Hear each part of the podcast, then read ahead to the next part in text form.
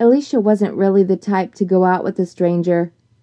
Nonetheless, here she stood getting ready for her first date with a complete stranger, a guy she met online. She prayed to God, Karma, Buddha, and every other divine being she could think of that he looked like his photos. She'd been through some rough blind dates.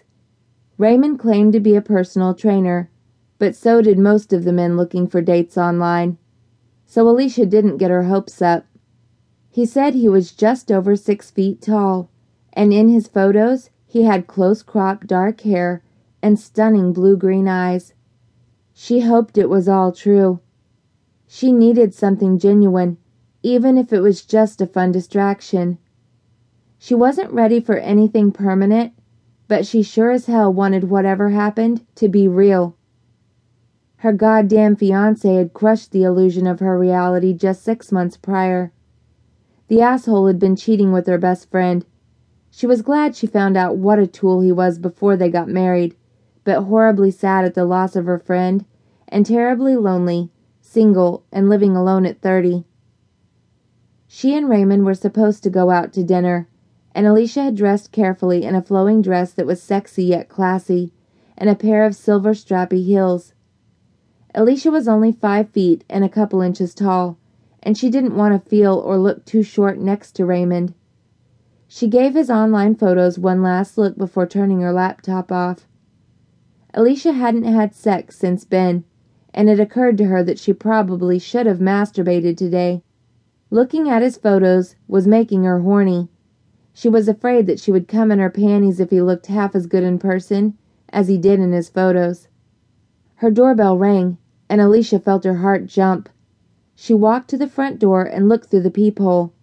All she could see was a chin and a white button down shirt. She opened the door and her heart started beating faster. He was everything he had claimed to be and more. Elisha gave him a smile and he reciprocated, showing off a set of super white teeth. He was tan and his eyes were even more beautiful in person. Raymond broke the silence. I'm so glad you look like your pictures, he said. Me too, Elisha said. I mean, I'm glad you look like yours. I've had some bad experiences. She laughed nervously. You look beautiful, he said, giving her a hug.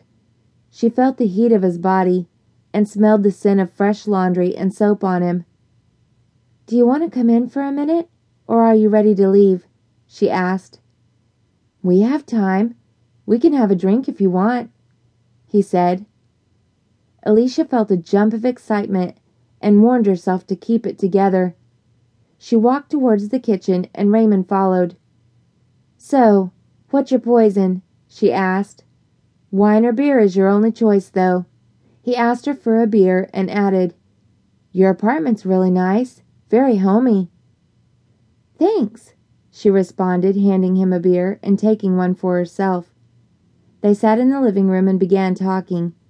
Elisha told him briefly about her breakup, and Raymond explained that he had recently been through a breakup as well.